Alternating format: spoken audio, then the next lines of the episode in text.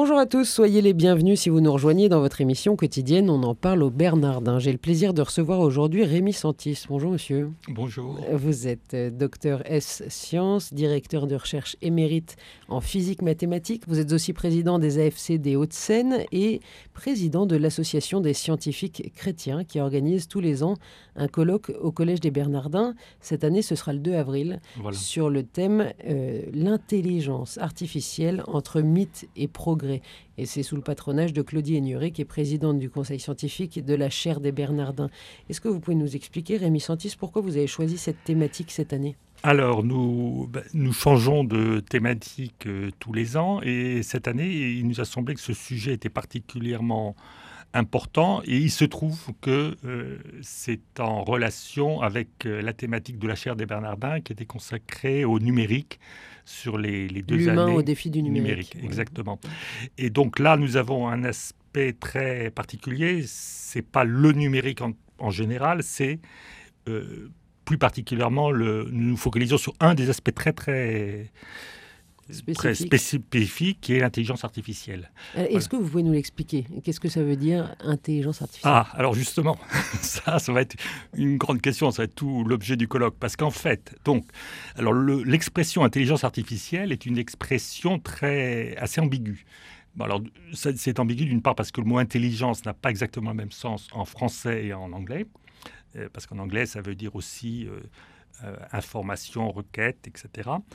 Et donc, euh, mais ceci dit, l'intelligence artificielle dans le milieu universitaire, bon, parce que je côtoie euh, euh, beaucoup les milieux universitaires, bien sûr, là, les milieux universitaires, ça a un sens très précis, qui n'a pas le même sens que dans le milieu des masses médias. Et donc, dans le milieu universitaire, c'est simplement, de façon assez précise, l'analyse et la synthèse des formes et des sons, et plus les, les systèmes experts pour l'aide à la décision. Donc, c'est un cadre assez précis. Donc, il y a tout un tas d'enseignements dans les universités qui sont... qui ont le label intelligence artificielle, avec, entre parenthèses, alors il précise un peu ce, qui, ce qu'il en est.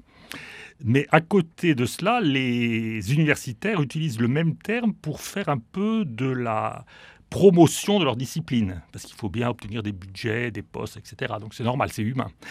Et donc les journalistes en profitent pour récupérer ce terme, et eux, pour le mettre à leur sauce, et, et du coup, et c'est là où on... il y a des extrapolations qui sont quelquefois un peu hardies. Quelque... Donc c'est de la promotion sous-jacente de, du transhumanisme. Ah, alors ou la pas. Question du... Oui, alors, bon, bien sûr, nous, nous, il y aura une question... Ça sera lié au transhumanisme, mais euh, il ne s'agit pas uniquement de voir cet aspect-là. Parce qu'il y a aussi dans l'intelligence artificielle, en fait, des... qui est lié tout simplement à la robotique aussi, et au système d'experts, au système de décision, des points très, très positifs. Et en particulier, donc là, il y aura le, le point sur... Euh, nous avons invité le, l'adjoint de, d'Alain Sahel, la Serge Picot, qui est... Alain Sahel, comme les gens ne le savent pas, mais c'est le, le spécialiste mondial euh, de la vision pour les patients aveugles. Euh, ici, il s'agit de, d'un robot, donc c'est des mini-caméras qui sont implantées dans l'œil et dans lequel toute la difficulté, c'est d'arriver à faire comprendre au cerveau ce que la caméra voit. Et là, et donc, tout ça, c'est de la nanotechnologie. Ah, bien sûr. Là, là, il y a de la nanotechnologie, il y a de, de la programmation extrêmement sophistiquée, il y a de l'intelligence artificielle, il y a de la connexion avec les systèmes électriques qui, qui sont dans le cerveau. Enfin, donc, il y a une, une complexité scientifique extrêmement importante. Et là, c'est au service de, bah, disons, de... de la réparation d'une déficience humaine. Et donc là, il y a un côté extrêmement positif. Alors ça, c'est pour ça que nous avons intitulé ça « Entre mythe et progrès », notre colloque, parce qu'il ne faut pas oublier qu'il y a un côté très positif, qui est le progrès et l'aide que tous les robots peuvent apporter au, au, à l'homme. Soit au quotidien, soit en termes médicaux. Voilà, voilà. Alors, donc, il y a bien sûr le, le, le terme médicaux. Alors, il y a, il y a aussi euh, bah, tous les robots qui servent, euh, par exemple, pour aller euh, dépanner euh, des, ch- des choses dans, au centre d'une centrale nucléaire ou au fond d'une mine, et cetera, dans les, dans, dans un, au fond des océans, et cetera. Bon, alors ça, c'est l'aspect positif. Mais et alors, il y a bien sûr aussi des aspects euh, négatifs et puis des aspects ambigus. Alors, les aspects négatifs, vous avez, vous avez évoqué, euh, c'est tout euh, ce qui a lieu quand on parle effectivement de, la, de l'augmentation de l'homme. Voilà. Alors, euh, alors en particulier, alors il faut savoir que il y a aussi, avant de parler des aspects négatifs, il faut savoir aussi qu'il y a aussi des enjeux, des enjeux euh, très importants du point de vue idéologique.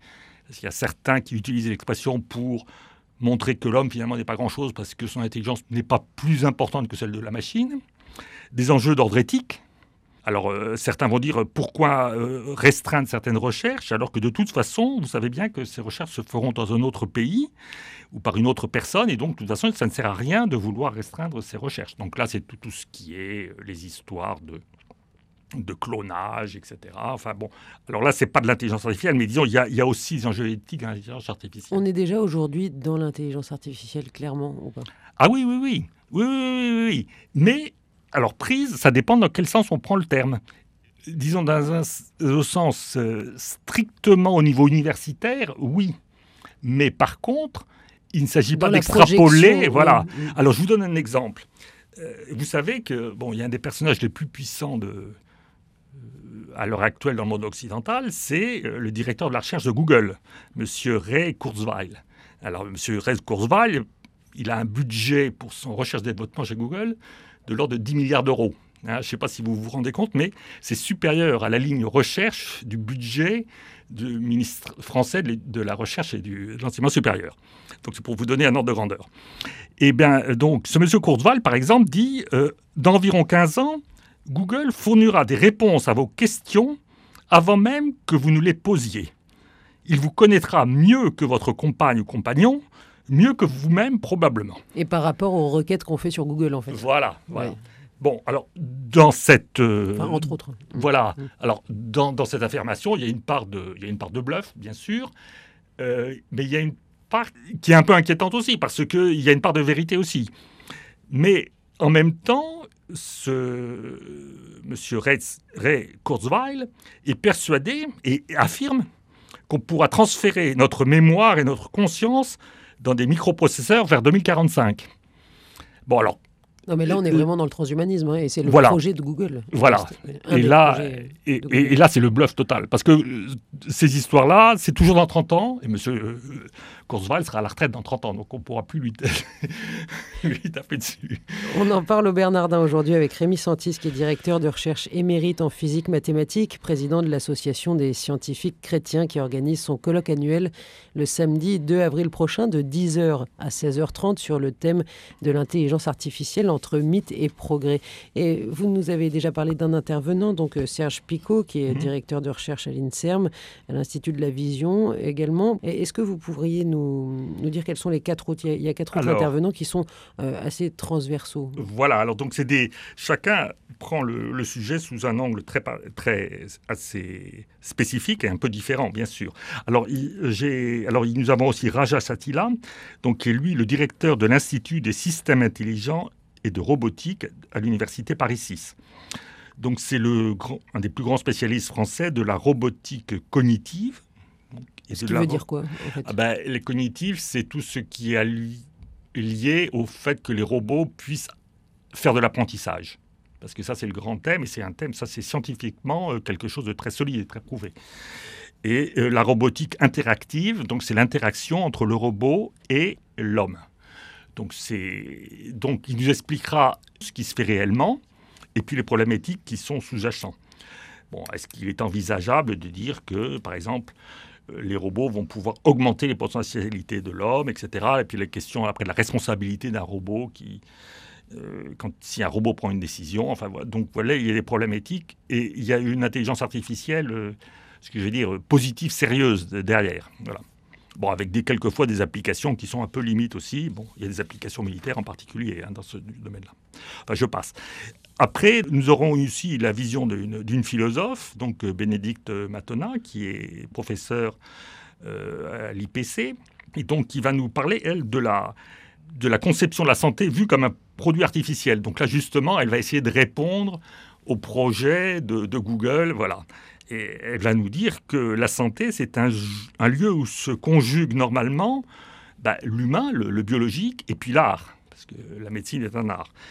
Et donc, euh, l'intelligence artificielle, en fait, peut aider à la conservation de la santé de l'homme, hein, par exemple pour les questions de la, des, des prothèses, mais il peut sembler aussi illusoire que sa production, puisse être, la production de la santé puisse être entièrement euh, confiée à un robot. Parce que la santé, il y a une, un côté, il y a la, l'homme n'est pas uniquement biologique, il y a, il y a le côté euh, social et puis euh, psychologique, bien sûr, hein, les, toutes les, mag- les maladies euh, psychosomatiques.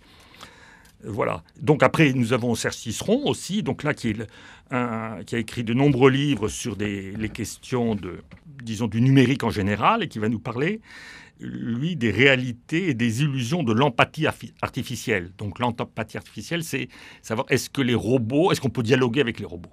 Est-ce que les robots ont l'émotion ? Est-ce que nous, nous pouvons réellement dialoguer avec les robots ? Nous avons toujours un aspect théologique, c'est le père Florent Ursfeldt, qui est docteur en théologie et en mathématiques, qui enseigne au Collège des Bernardins, et qui va nous rappeler eh bien, l'intelligence de l'homme, c'est aussi un don du Saint-Esprit, et qui nous permet aussi de nous retourner vers le Créateur. Est-ce que c'est un colloque qui sera ouvert à tous, ou il faut être vraiment calé en sciences ? Non, non, non, c'est ouvert à tous. Il suffit de, d'accepter, de rentrer dans une discussion qui demande effectivement... bon, une certaine, bon, une petite culture, une certaine culture, mais une culture générale, voilà. Donc c'est absolument ouvert à tous. Euh, donc je le rappelle, hein, c'est un colloque euh, qui sera le samedi deux avril dans le grand auditorium des Bernardins de dix heures à seize heures trente. Donc, et il vaut vraiment mieux s'inscrire. Vous pouvez retrouver donc toutes les informations sur le site des Bernardins. Merci beaucoup Rémi Santis. On aurait pu encore parler pas mal de, de tout ça parce que l'intelligence artificielle, en effet, c'est un des sujets de, de la chaire voilà. des Bernardins et c'est aussi quelque voilà. chose dont on peut parler pendant des heures. Chers auditeurs, merci de votre fidélité. Je vous souhaite à tous une excellente journée.